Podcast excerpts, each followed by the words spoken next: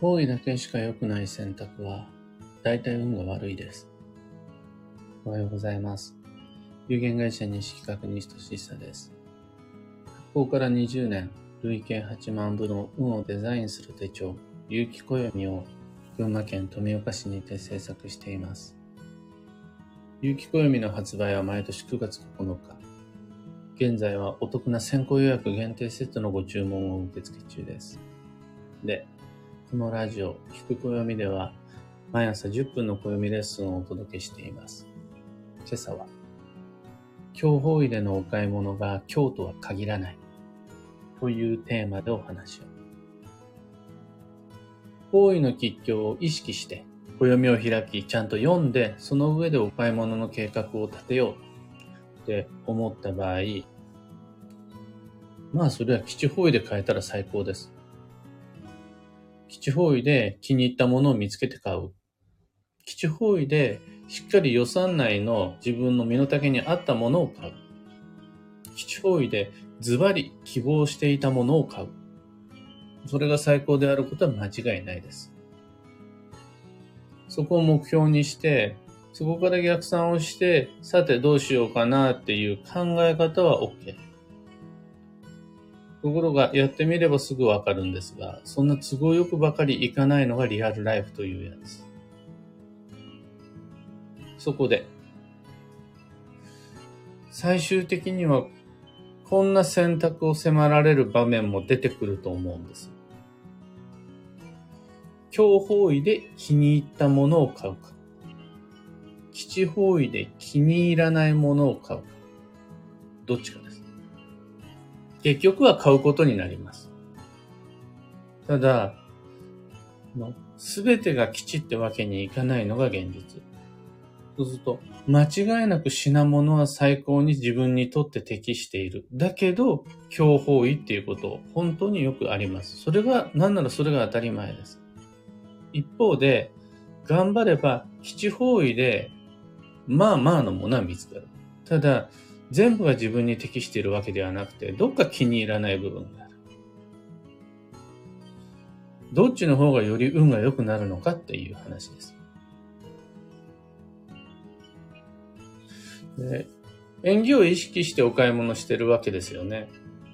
大切なお買い物っていうことがもう自分でも分かっていて、その具体策として方位を意識されてるわけです。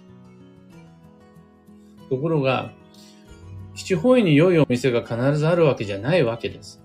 吉方位に希望の商品がないことだって当たり前にあります。あとは、吉方位に希望のお店と希望の商品があったとしても、その在庫がない。今在庫がないって場合があります。来月になったら入荷されます。でも来月そこは吉方位とは限りません。そんなの、まあ普通に全然珍しくない話です。そんな時には、一切迷わずに強方位も選択肢に入れるべきです。強方位にまで探す範囲を広げた方がいいです。なぜならば、お買い物の良し悪しを決めるのは方位の吉凶だけじゃないからです。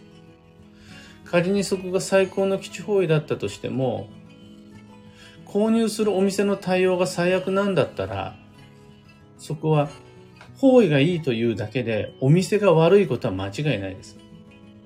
また、そこが吉方位だったとしても、希望とは全く異なる商品だったとしたら、方位がいいという理由だけで、商品の内容が変わ、変わってくれるなんてことはありえないわけです。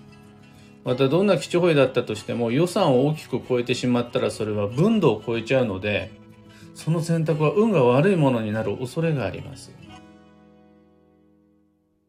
そうすると、当然運は下がるわけですよね。その嫌なお店のせいで、希望と異なる適してない商品のせいで、予算を超えてしまった投資のせいで運は下がるわけです。いや、そんなことはないよ。吉方位だからこれでいいんだよ。とか言う方もいるかもしれませんが、そんなわけは当然ないので、早々に考え方を修正した方が無難です。吉方位に気に入ったものがないならば、強方位でも探した方がいいです。そこで僕たちが本当に目指すべき目標は、とにかく何でもかんでも基地方位にすることじゃなくて、また絶対に強方位を避けようともがくことでもなくて、まあまずとにかく気に入ったものを見つけることです。話はそれからです。気に入ったものをまず基地方位に探しに行く。これ全然 OK です。見つからなかったら基地方位の中でどうでもいいものを買うじゃなくて、基地方位の中であんまり気に入ってないものを買うじゃなくて、基地方位にないんだったら強方位に気に入ったものを探しに行く。これが大事です。の少なくとも必要なものは基地方位だけでしか手に入らない。基地方位で探したものは必ず必要なものになるなんてことはないから。また、強方位では悪いものしか見つからない。強方位で見つけたものは必ず不必要になるなんていうこともないから、そういう想像もしくは意見は信じちゃダメです。自分の中から出てきたものであったとしても身を委ねちゃダメだし、有名な大先生様が言ったことであったとしても真に受けちゃダメです。そんな風にして方位だけが良い選択にこだわり続けて、方位だけが良いものを手に入れても幸せにはなれないです。気に入ったものの方がいいです。で、そこが強方位だったとします。でもそこでとても良いお気に入りのものと価値ある品と出会えたんだったら、方位だけに縛られず購入して基地です。しかもですよ、もう先に基地方位を探してるの。でも基地方位には見つからなかった。強方位の底にはあった。お気に入り度も機能性も価格帯もぴったり方位以外の条件は揃ってる。あとはそれが強方位だけ。っていうリスクならば、方位縛られず購入した方が運がいいです。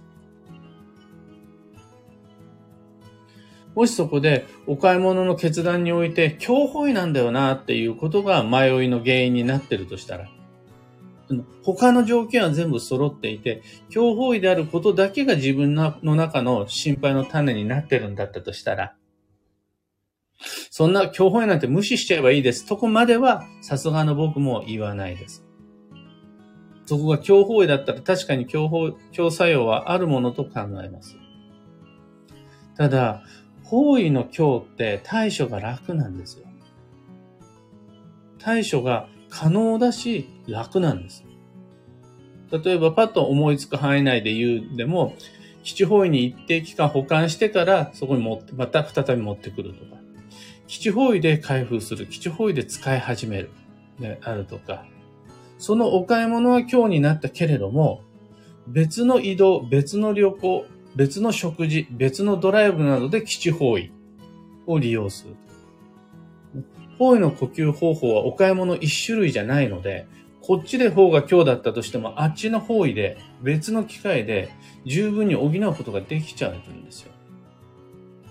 その人の状況や、まあ、お買い物の種類、そのタイミングなんかでいろいろな対処方法があるので、それを組み合わせていけば、方位のデメリットは割と簡単に軽減して、軽減させることができて、方位以外のメリットで、あんなこんなそんな素晴らしいお買い物であるっていういろんなメリットの方で幸運をしっかり目指していくことができるから、全然迷う必要ないわけです。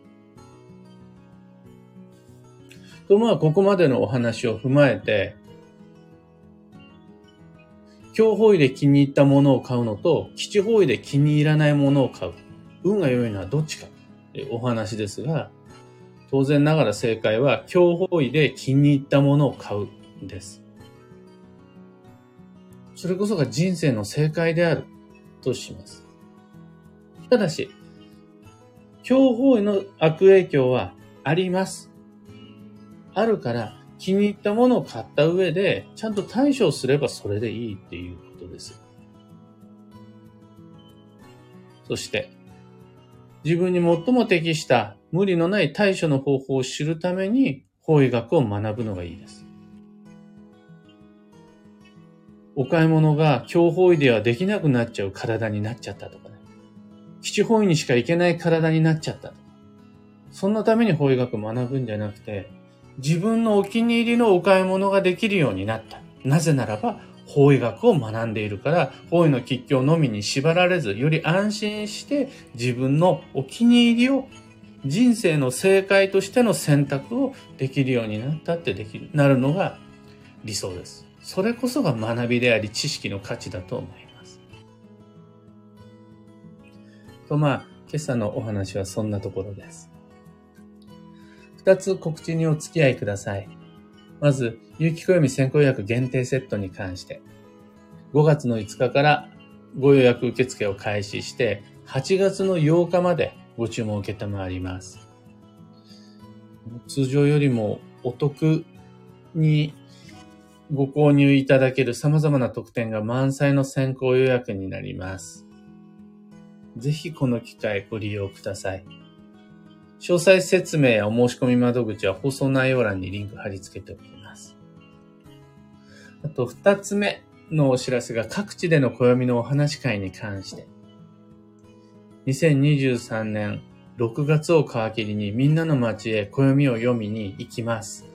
講座とか鑑定会とはまたちょっと違くて、どっかの素敵ないい感じのカフェでお待ち合わせして暦のお話ができるといいなという。ふうに思ってます。ろくがつのにじゅうににち木曜日が仙台駅。今ね、お二人からご連絡いただいてます。しちがつのみっか月曜日の宇都宮駅でのお待ち合わせは、今さんめいさまからお申し込みいただいてます。まあ、まだ少し先の話なので、もし変更があったら気楽にご連絡ください。どっちにしても僕はその時、その曜日、その場所にいるので、で、のんびりお茶でも飲みながら過ごしているので、そんなキャンセル料とかないから気にしないでください。しちがつじゅういちにち火曜日は船橋でお待ち合わせなんですが、こちら船橋のパンナコッタさんというカフェでのお話し会は、おかげさまでもうすでに満席、キャンセル待ちとなっています。その先はくがつのはつか水曜日に大阪でのお話し会企画しています。大阪、僕は初上陸です。今から楽しみ。ただ、くがつ以降のお話し会の予定に関しては、日付だけはもう今決まっているものの、詳細の告知、お申し込み窓口等はにかげつまえからブログやツイッター、各種 エスエヌエス にてお知らせしていこうと思っています。こちらも詳細は放送内容欄ご確認ください。あと最後に一つだけお知らせを。あの、業務連絡なんですが、運をデザインする暦ラボのメンバーの皆様、有機暦にせんにじゅうよんの原稿が日々着々と仕上がってきています。昨日は、来年じゅうにかげつ各月の全員共通の運勢をサロンスラックに にがつからいちがつまで分ずらっと上げました。おそらくどこよりも早いにせんにじゅうよねんの詳細運勢だと思います。お時間あるときにご確認ください。さて、今日という一日は、にせんにじゅうさんねんろくがつとおか土曜日、超繁忙のろくがつのいつかめです。今年度の最重要期間を今、僕たちは過ごしています。週末が休みの人も、仕事の人も、冠婚葬祭の予定が入っている人も、出会いと旅を意識しながら今過ごしてきてです。今日の幸運のレシピはアジ、旬の青魚がいいです。アジフライとか、エスカベッシュ南蛮漬けとか、お刺身アジのたたきとか、なめろうなんかもいいのかな、味噌を混ぜて。旬のアジ、いろんな形で楽しんでいきましょう。今日のキーワードは、結論、意見をはっきりさせる。その心は、表面上口で言っていることが本当の本音の絶対正解とは限らない。あの人がちゃんと言ってる、自分で言ってること、自分が確かに口に出してること、でも実際のところは本当にそのまんま額面通りに受けるわけにはいかないという運勢です。そうすると、念押しの確認をしてみたり、もう一度聞く機会を作ったりしないとなかなか人の本音は見えてこないよというのがあります。少なくとも社交辞令なものは真に受けないと思うんですが、確かに言ったからそうだねとは限らないと思ってリサーチを重ねてまいりましょう。以上、迷った時の目安としてご参考まで。